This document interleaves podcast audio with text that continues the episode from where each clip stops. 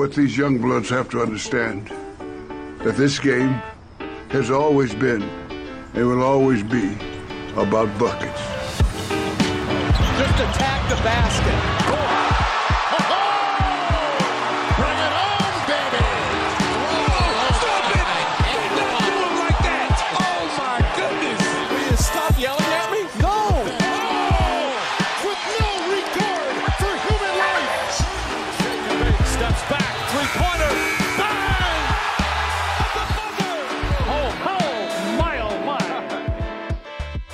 Welcome to Buckets. My name's Matt Moore. I'm the senior NBA writer for the Action Network.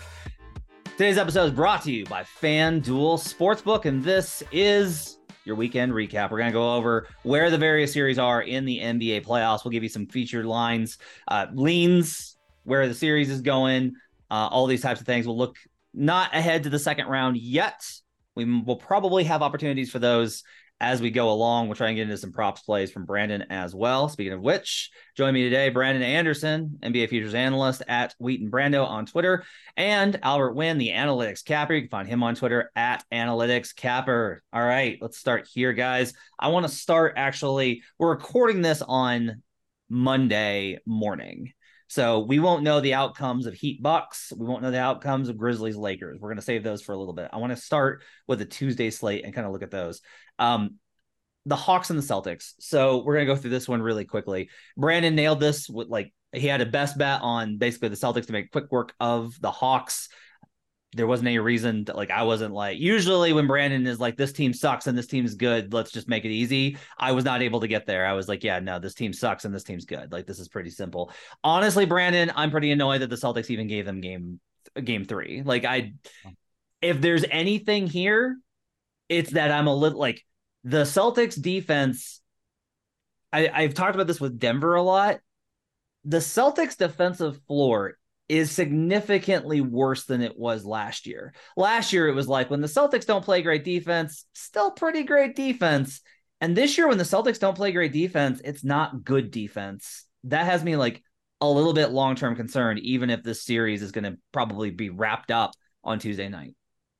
Yeah, I think that's a fair concern. And I had a concern coming into game four. As I looked at the numbers, I was like, you know, neither of the Jays is really playing that well right now. And we know about Jaylen Brown has base hand that he's still working through. And then both guys had 31. Both guys were great. So I think it's a concern to remember, but also a really good thing. If you can just be dominating Atlanta without either of your two stars even really playing great. I'm not saying they're playing poorly, but we haven't seen them play the way they'll need to for Boston to win the title. My takeaway on Boston in that series, I think it's a wrap. We talked on our Tuesday picks episode about Boston running away with a 1-2-3 Cancun for Atlanta. There's a key spot here between Monday night's games and Tuesday's Boston game. That's your chance to bet Boston futures. Here's why. Monday night, I think we'll get to it, but I think the Bucks win with Giannis back. Suddenly the Bucks pull back to 2-2. That makes Milwaukee look a lot better than they do right at this moment. That makes Milwaukee's futures a little shorter on their odds. That has to make Boston's a little longer. That matters. We don't have Joel Embiid news yet. We're not going to get it on Tuesday. We're probably going to get, I would guess, more negative than positive news on Embiid before the end of the week. And Tuesday afternoon before the Tuesday game, Boston has not clinched its round yet. The books have to price in the possibility that they might still lose or lose a game or stretch the series out.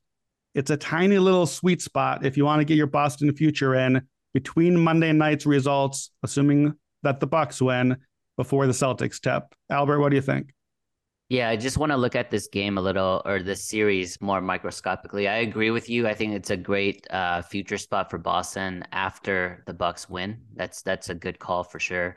You're not going to get that much more value, right? I think I think the Celtics right now are minus 10,000 on the series. I think if they were to lose game five, I don't know how much that's going to move it, but or before game five. But if you guys watched game four on the TNT broadcasts, Kenny the Jet Smith had a really nice, very simple but very smart analysis during halftime. But basically, he was like, "Who are the best players on the Celtics? Who are the best players?" The top two players on the Hawks.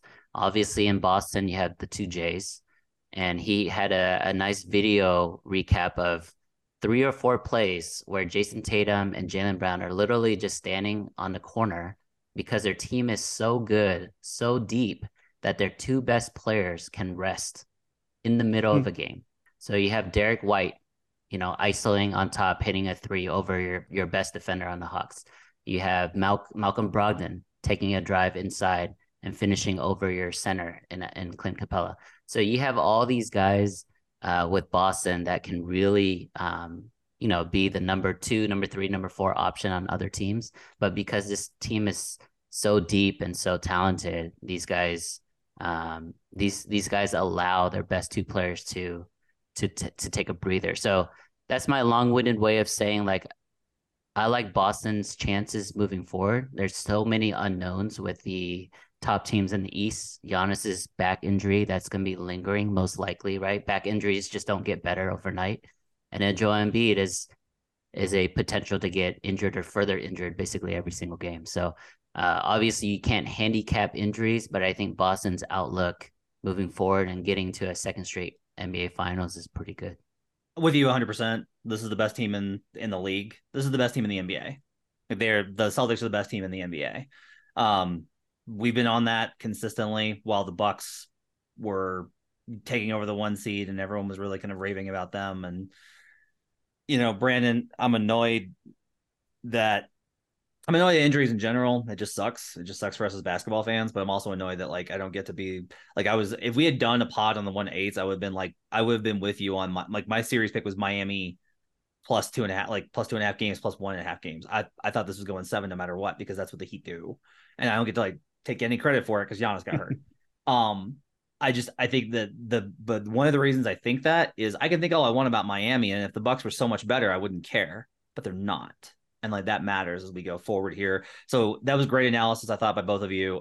Brandon, I love the piece about when this window is for the East futures. So make sure to look at, if you want to bet the Celtics, your window is about to be absolutely right now, assuming, as we record this on Monday, as we jinx the ever-loving shit out of this, that the Bucks win on Monday night.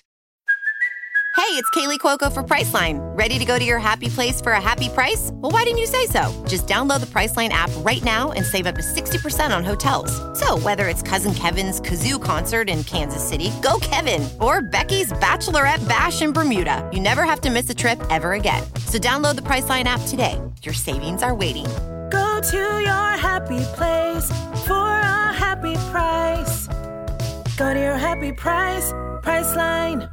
Let's go to my least favorite series, maybe in the history of man, maybe in creation, maybe in the span of all sport. Knicks Cavaliers. The Knicks are now up 3-1. I can't remember the last time I was this wrong about a series.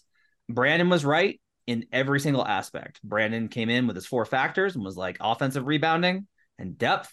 And these two teams are not that far apart, and you want the Knicks. And I was like, that's bullshit and dumb. The Cavs are way better. They should win this series. Their starters are way better. And then J.B. Bickerstaff coached what I think is the worst coach series I may have ever seen. Like, just everything. Just rotations, pick and roll adjustments, timeouts, everything. You know how low the bar is for you to get out-coached by Tom Thibodeau in a playoff series? Do you know how bad you have to be? Congratulations to J.B. Bickerstaff on that amazing accomplishment. There's a couple of things that I overlooked that I was wrong on, Brandon. I can't just blame JB. I will mostly, but I will also say Josh Hart was a factor I did not factor enough in. I should have really looked at him and been like, oh yeah, Josh Hart plays now. Josh Hart's an offensive rebounding monster. That's absolutely a factor. Darius Garland and Evan Mobley, this is their first playoff series. It's their first playoff series for Chetty Osman, who apparently needs to play 25 minutes a game. It's the first playoff series for a lot of guys on the Cavs, and that's a real problem. It was evident in game 1. It was evident in game 3. They looked shook. And honestly, for half of game 4, Darius Garland got going in the second half. The end of that game came down to Donovan Mitchell really kind of falling apart and some rotation stuff. But Josh Hart, all those type of things mattered.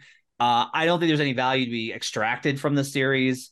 I'm just going to tell you, whoever comes out of the other series, I'm betting them versus the Knicks.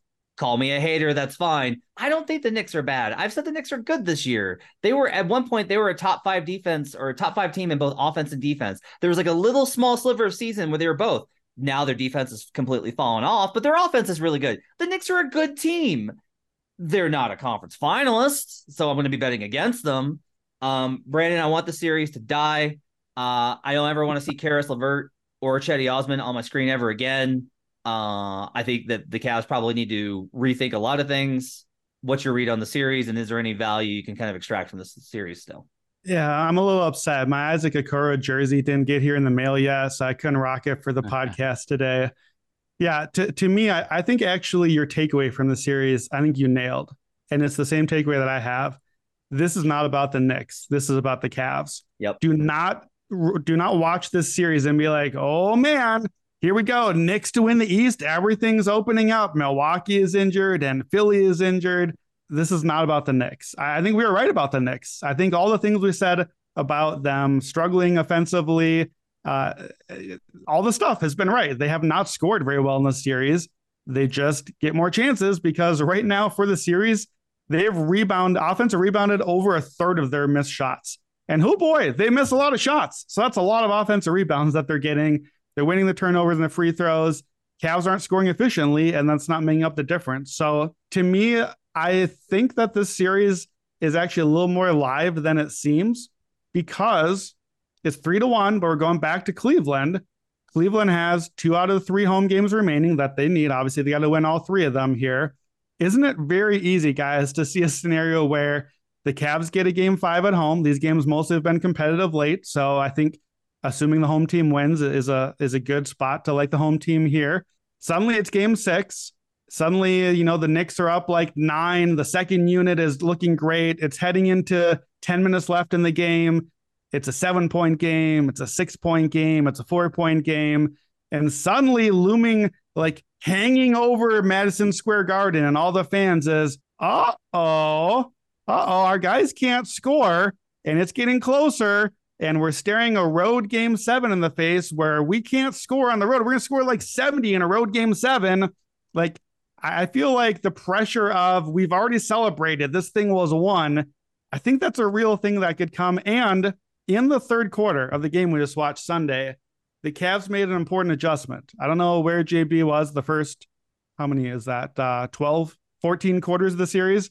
But finally, he was like, hey, what if we use Jared Allen on screens? What if we use Mitchell Robinson's guy on screens? What would that look like?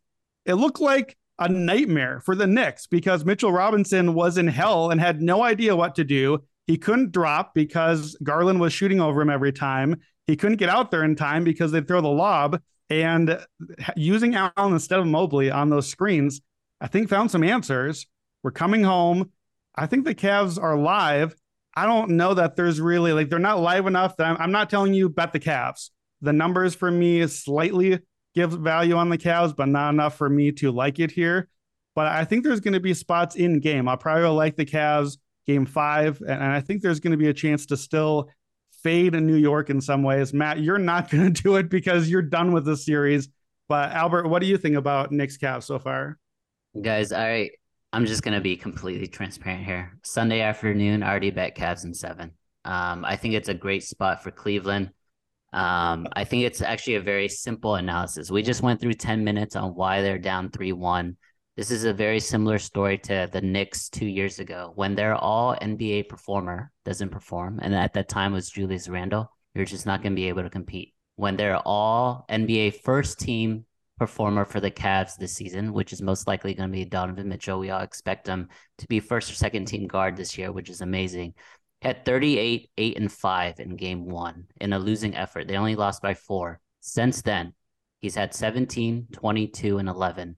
In his 2 games at Madison Square Garden, 12 turnovers. He only made 2 of 12 three-pointers. And in my opinion, watching the games, it's not like he's being defended that much differently. He's just missing a ton of shots, especially early in that fourth quarter when they were making that comeback. He had 3 shots that were in and out, literally in the hole, bounced out. So I think there's great value here on the Knicks to close it out in 5 or the Cavs to win in 7. So I like the Cavs. I still think they're the better team. Hopefully JB's going to make some adjustments, you know, no guarantees there. I know Matt with his facial expressions, but I think the Cavs are going to come out and dominate game 5. Brandon, you mentioned that these games are close. They actually haven't been. Game 1 was close. It was a 4-point game. Games 2 and 3 were 20-point blowouts. And then 3 ended up being a 9-point spread, but it was actually not that close. It was like a 6-minute run in the third quarter for Darius Garland. So I think these games are going to be blowouts. And I think if the Cavs take care of business in game 5, all the pressure will be on the Knicks, will be on Julius Randle to win his first playoff series as a Knick. And I don't think he's going to be able to get it done. I hate you guys. I hate the two of you so much. Like Brandon got done, I was going to drop a not today, Satan, but now AC's on it too. Here's the cherry on top.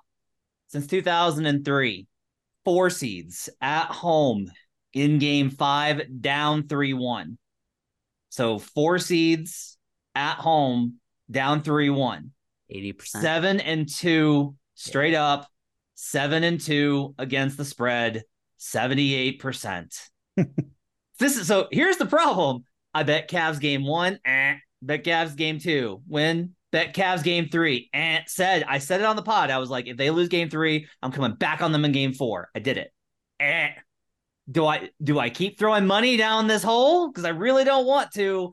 I will probably do it. I'll probably just do it. I want to ask about unders in this series. The easiest money you could have made for the last 10 days was just betting your life savings on every under in Knicks Cavs.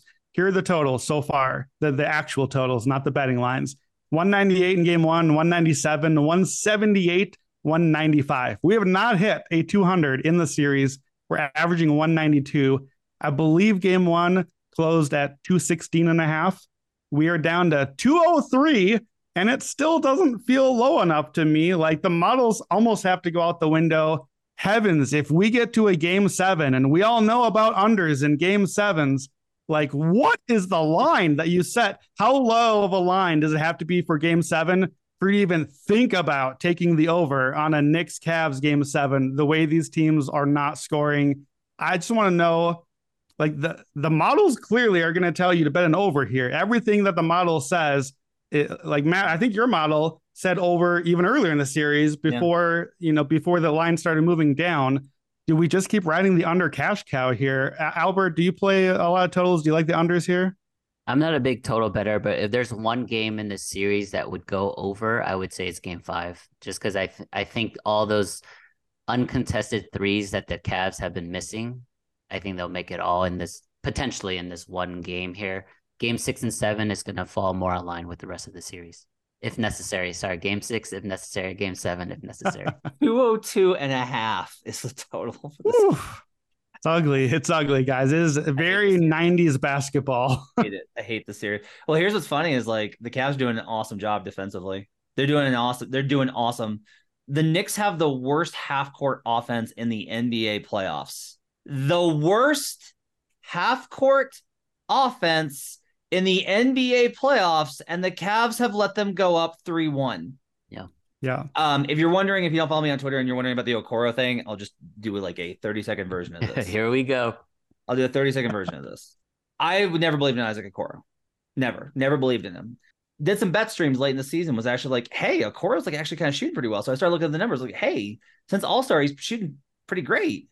He closed the season post All-Star shooting 43% from 3, and the Cavs with him on the floor were awesome. That starting unit went from to like, okay, like Okoro works.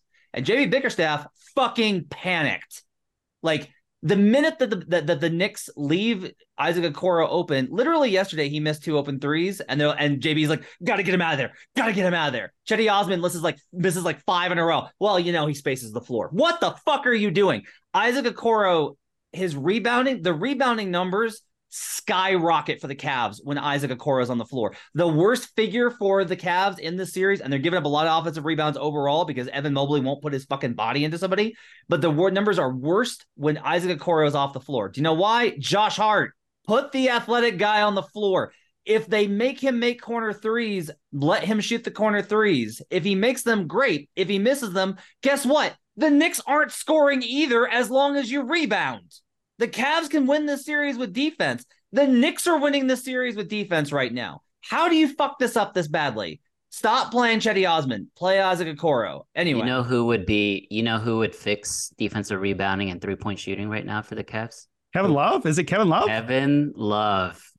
Kevin Love. By the way, just say, to put a cherry on top on the unders thing, if you feel like you have a read on who's going to win a game in this series, and maybe we only have one game left here, but if you think who's going to win, I think maybe an angle you do is just bet the losing team's team total under.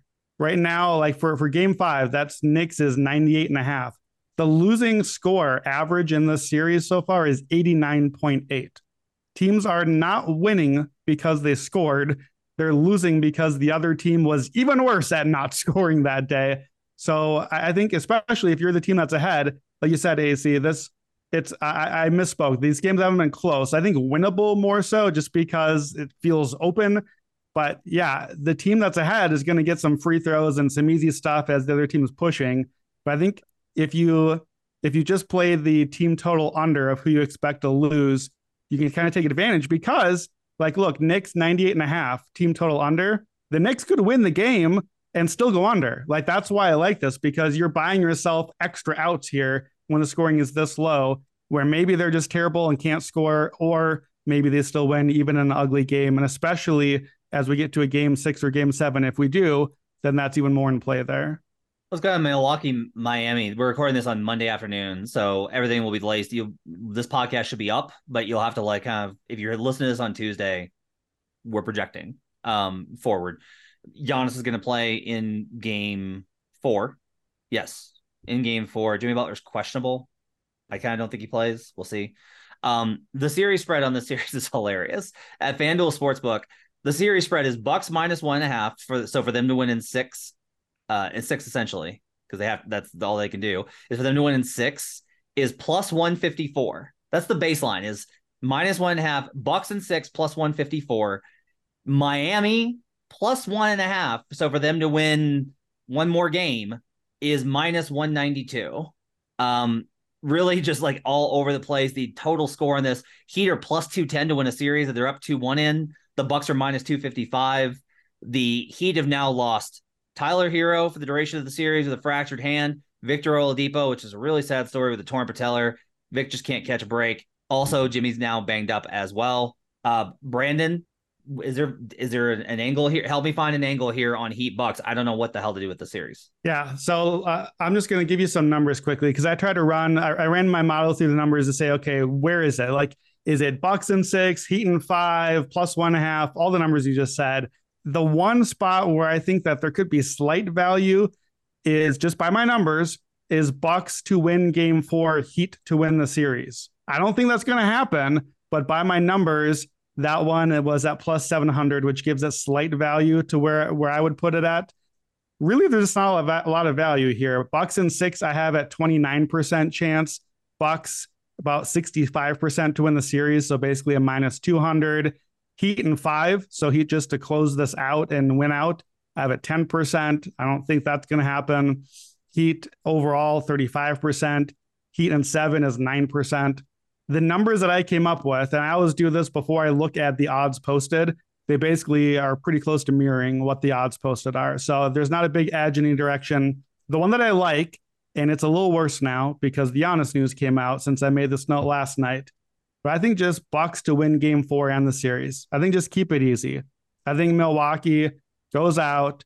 Giannis plays. They look good. Giannis, like, not to overstate the obvious, Giannis is the difference in the series. Without Giannis, you have just shooting variance. And we have two teams taking a ton of threes, and we have shooting variance. Giannis changes everything because he raises the floor of the Bucks and moves them multiple tiers back up above the Heat.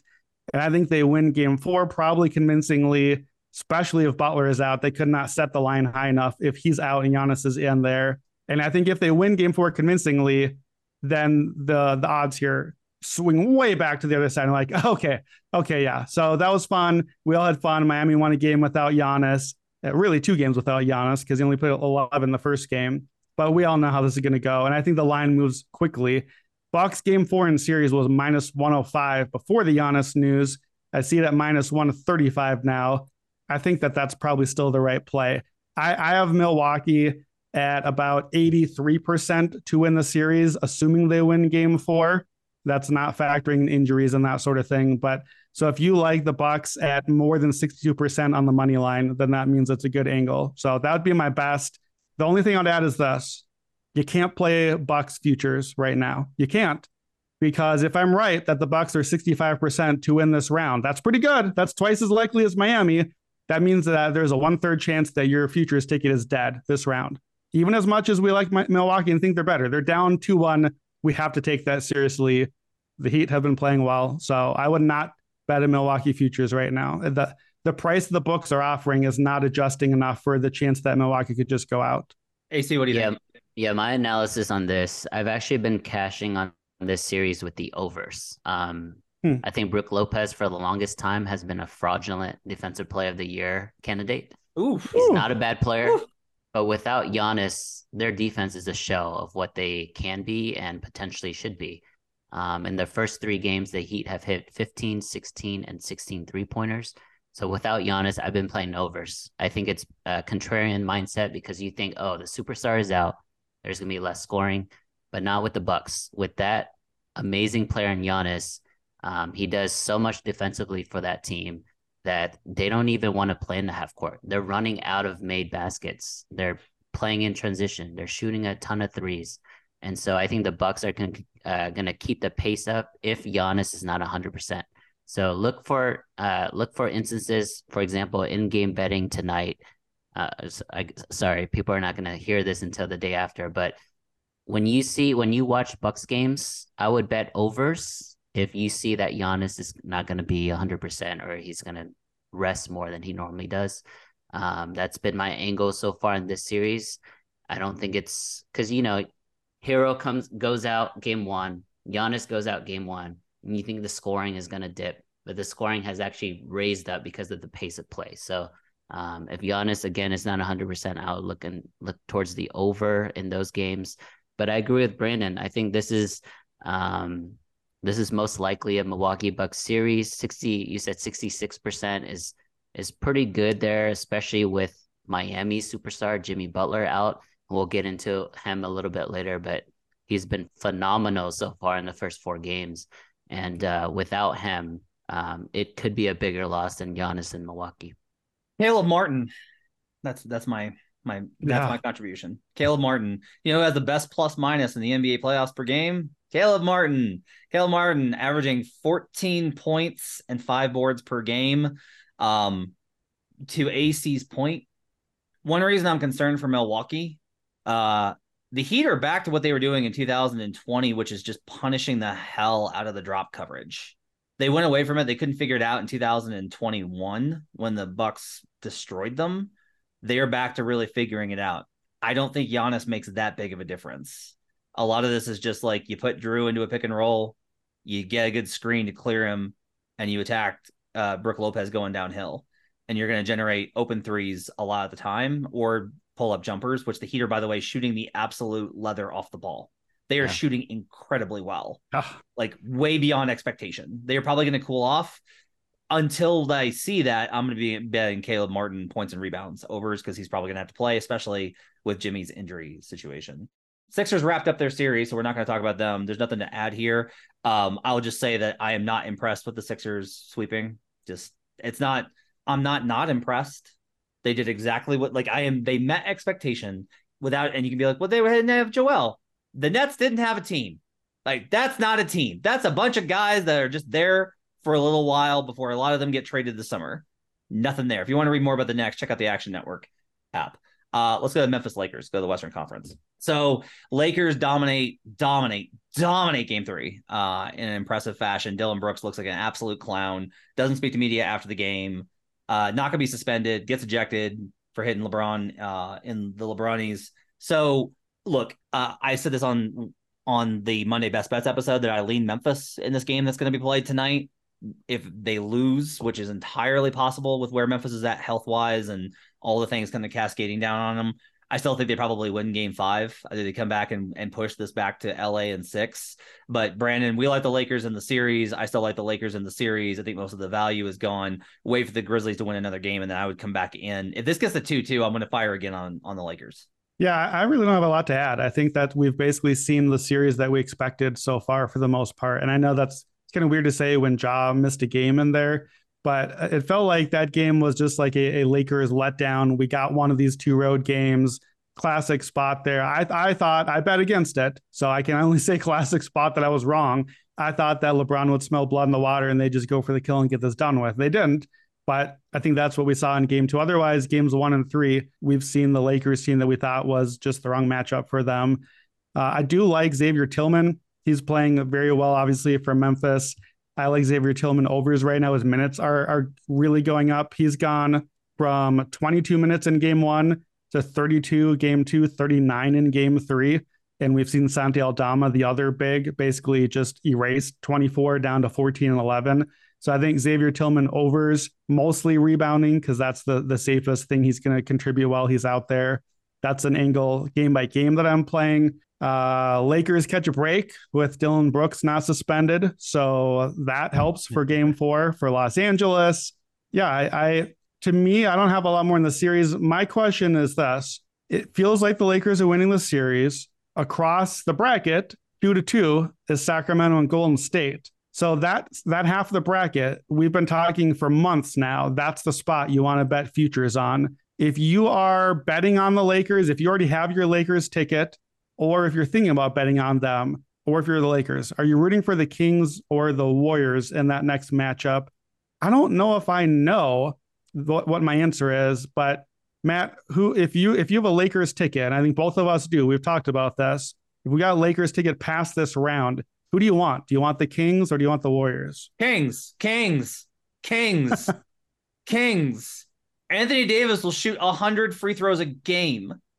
Like, they don't have they have Alex Len. That's like you're going to put Sabonis on AD? You're going to put Harrison Barnes on AD? They don't have the bodies.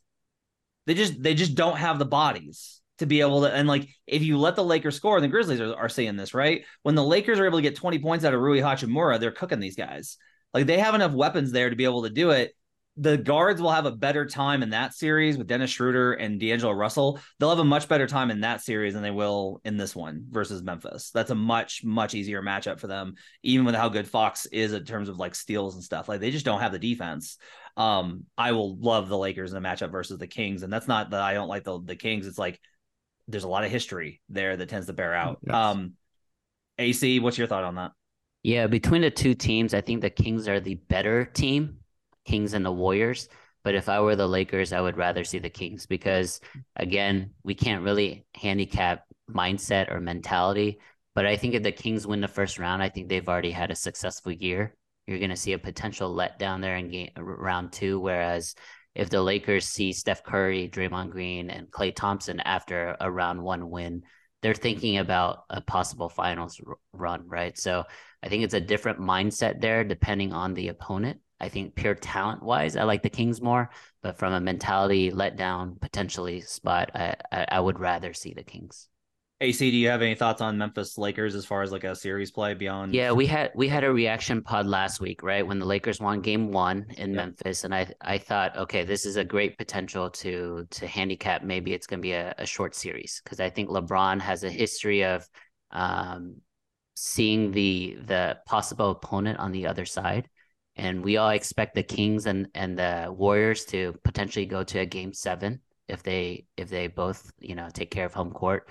So the King is really going to really go after it, I think, in my opinion, in these next two games to just finish it out. So I still think it's going to end in five, personally. I don't think Memphis going back home 3-1 potentially would be a nice motivation spot for them, because I think at that point they're going to think the series is over themselves.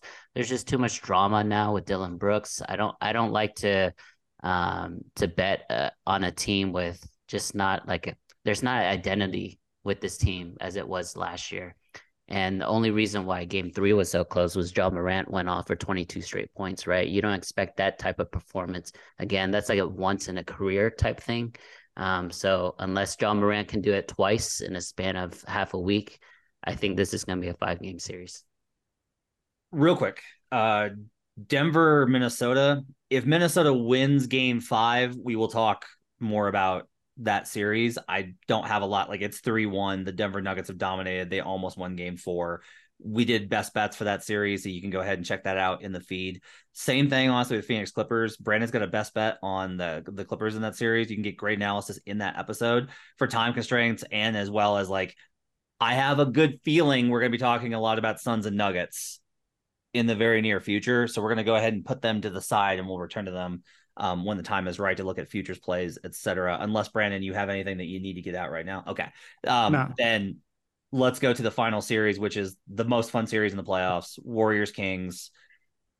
The Warriors took a timeout when they didn't have any. And Brandon, your guy, who understandably is the best offensive player of the last 30 years, but like, Steph's had some moments in this series, like the push shot that he missed in game 1 or game 2, and then the turnover off the timeout, and just like the rush shot yesterday, which gave the Kings an opportunity for a wide open Harrison Barnes 3. Like, it's the Warriors' late game execution has been worrisome. What's your feeling on Kings Warriors as we go into a 3-game series now with a tied 2-2 heading back to SAC? Brandon, before you get into that analysis, why do they have an extra day? Why are they not playing on Tuesday? And why are they playing on Wednesday? The flight is 35 minutes between San Francisco and Sacramento. So this is how this goes. There's 2 explanations. One is that the LA Kings are in the playoffs, and so the NBA has to accommodate both the Clippers and the Lakers and the LA Kings all in crypto. And so that required for them to play the Lakers and stretch that series out. And if one series gets a couple of days in between, then the other series, if it goes long enough, gets those days on the back end. The other side of this is, like, the TV wanted the Lakers. They want the Lakers. And so, like, this is programming plays a big part of this, of the various networks being like, we want that series on this night because that's when we're programming this. And so that's where a lot of this comes in. But yeah, there's not good, like, none of this has good reasons. There's not good reasons for any of this. Sorry, go ahead, Brandon. Brandon, hit me. Yeah, man, you know how I am with thinking about legacy and like retelling the narrative and all that. That was a heart-stopping, like, final 30 minutes of 1 minute of Warriors action, and I think my blood pressure still hasn't gone down yet. I mean, all I could think of was the Chris Paul game from maybe almost a decade ago, and Chris Paul just like completely melted down. And it's a thing that has forever stamped his career. We were right there, guys, right there on this is it. The end of the Warriors dynasty came on Steph calling the Chris Webber, the Paul Westphal timeout, and they melted down. Agreed. The timeout was terrible. That's on him. Draymond tried to take credit for that on the podcast. He says he usually reminds them. No, that's on coaching. Coaches have to tell you, we're out of timeouts. Don't call any more timeouts. And that's on coaching for putting you on the spot. What was that challenge with like 2 minutes and 15 seconds left on the moving screen? Terrible at the time. There was a weird timeout like a minute before that, before the user to lose it 3-minute thing. Did you just throw yourself in front of Steph to protect him by blaming Steve? He did. It's all of it. That's the whole thing. We were a Harrison Barnes shot away from the Harrison Barnes full circle revenge on them ejecting him from the dynasty to end the dynasty, Draymond suspension, and then off the bench. That's it for him. Get him out of here. End of the dynasty, end of the core. Steph melted down, like all of those things. Steve Kerr, everything is all getting tacked onto the legacy. It was like the final note to it. And now it's just going to disappear in the next few days because the Warriors won and none of it matters. And my heart is still racing from all of it. And sure, maybe I threw myself in front of the Steph train. I'm going to throw myself on the Draymond train too. To play like that after you willingly came off the bench, after all that they've gone through, to give your starting spot to Jordan Poole, of all people, a little history between Draymond and Poole, to recognize the single big lineup versus the double big lineup, which I think, by the way, didn't work. I think they're going to go back to Draymond probably for the next game. But it did work the previous game. I just thought Draymond to take that leadership was huge. And then to play like that, he was really aggressive. I think Draymond points over, as ugly as it is, might be a thing because he is really attacking. And that's the, when he gets that mindset, he's going to stick with it. It was 3 of 14. This is a game where, like, I thought Draymond was great. And then I'm the Vorps and Schwartz guy. And I promise you, you're not going to find any advanced metric that says anything other than Draymond was absolute dog crap. Like, every number is going to say he was terrible because he was 3 of 14 and he had turnovers and all that. Except +8. Yeah, well, that's fair. That's fair. I wouldn't call plus minus an advanced metric, but yeah, I mean, they were good when he was on. He was brilliant defensively down the stretch. He had a strip. He had a block. He even on the final play, just getting an all the stuff. The meltdown was there, but before that, and in the final seconds, just to do enough. The championship medal, the thing that we've said all year, like, oh, it's the Warriors, we have to give them credit. It finally showed up. And I know it all melted away for that, like, 30 seconds of insanity. But before that, the Kings, how many rush shots did they have down the stretch? Whereas, like, they got a chance, they ran down, they missed a layup on like a 1-on-3, and the Warriors got the rebound and got it right back. There was the play before all this where I think it was Monk rushed a shot on a layup, and Kerr is like waving his guys forward. They had Klay wide open in the corner for a three that ends the game. And Malik Monk made like the defensive back play of his life and intercepts the pass and throws it down to Davion Mitchell for a wide open layup. That's like a 5-point swing as well. So just phenomenal game. I don't know if there's any real analysis takeaway from all that, but I had to say it all. That said, we're 2-2. The Warriors just had to empty the tank to get back to a tie series. And I don't think that this is over by any stretch yet. And I think that the value for the series is on the Kings. I think that the best value futures series bet you can make right now is Kings in 7 plus 280. I ran the numbers before, like the who wins in 6 and 7, all of that. I'm not going to go through all the percentages, but Kings in 7 plus 280 at our sponsor FanDuel. That is a 26% implied. I have Kings in 7 at about 34%. We know how important it is to be the home team in Game 7. The Kings have 2 home games here. I just think that there's value there. I've been talking a lot, so I want to go to Albert, but I have a little more to say. But Albert, what do you think about the series first?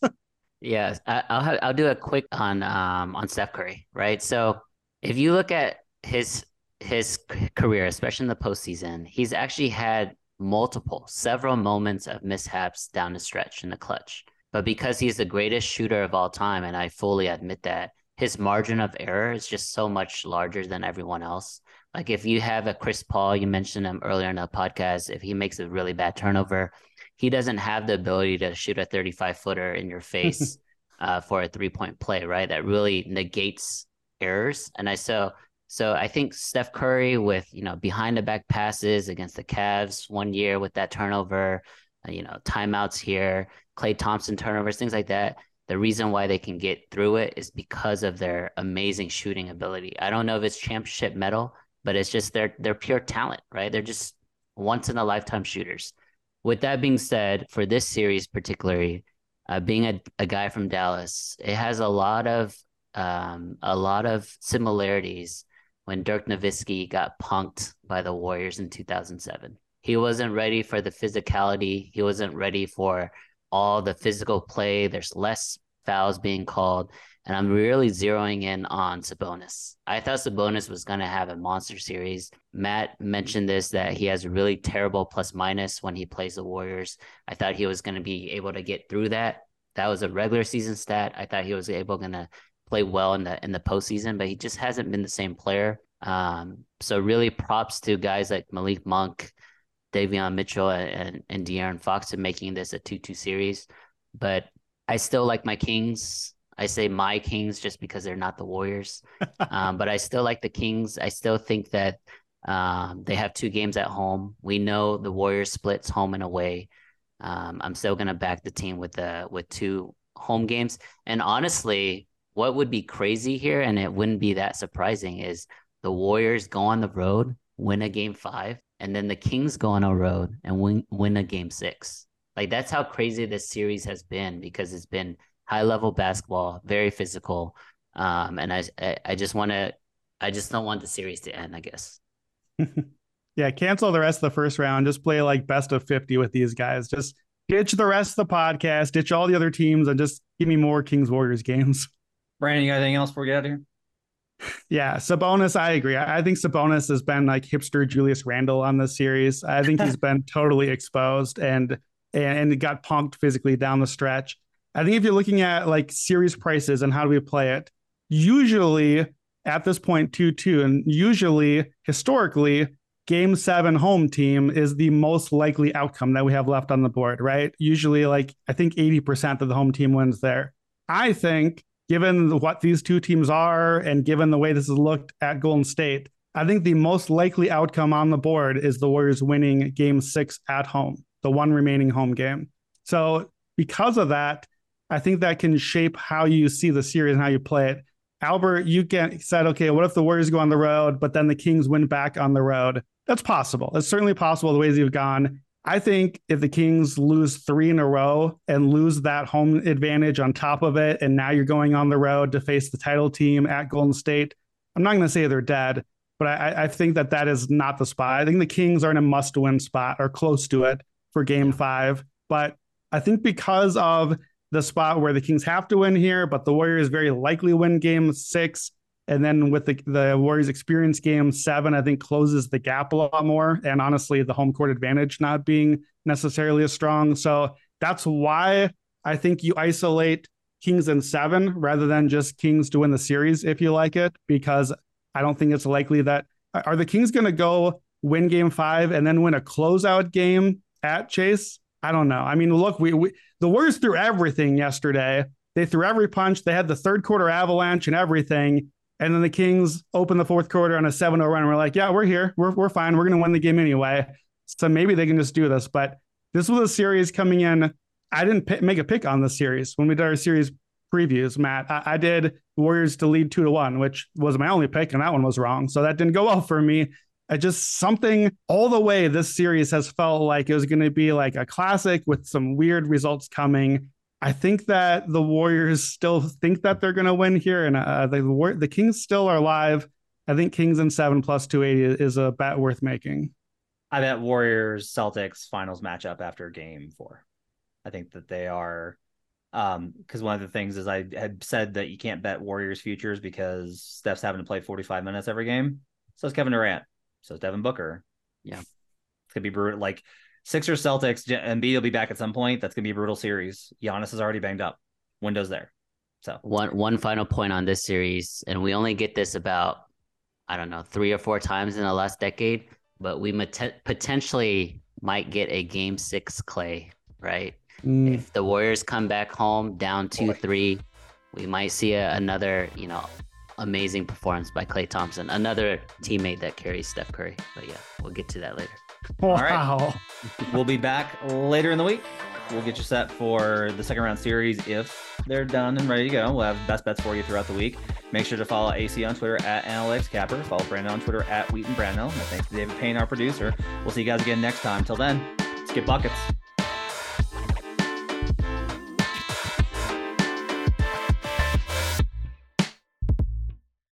Action Network reminds you, please gamble responsibly. If you or someone you care about has a gambling problem, help is available 24/7 at 1-800-GAMBLER.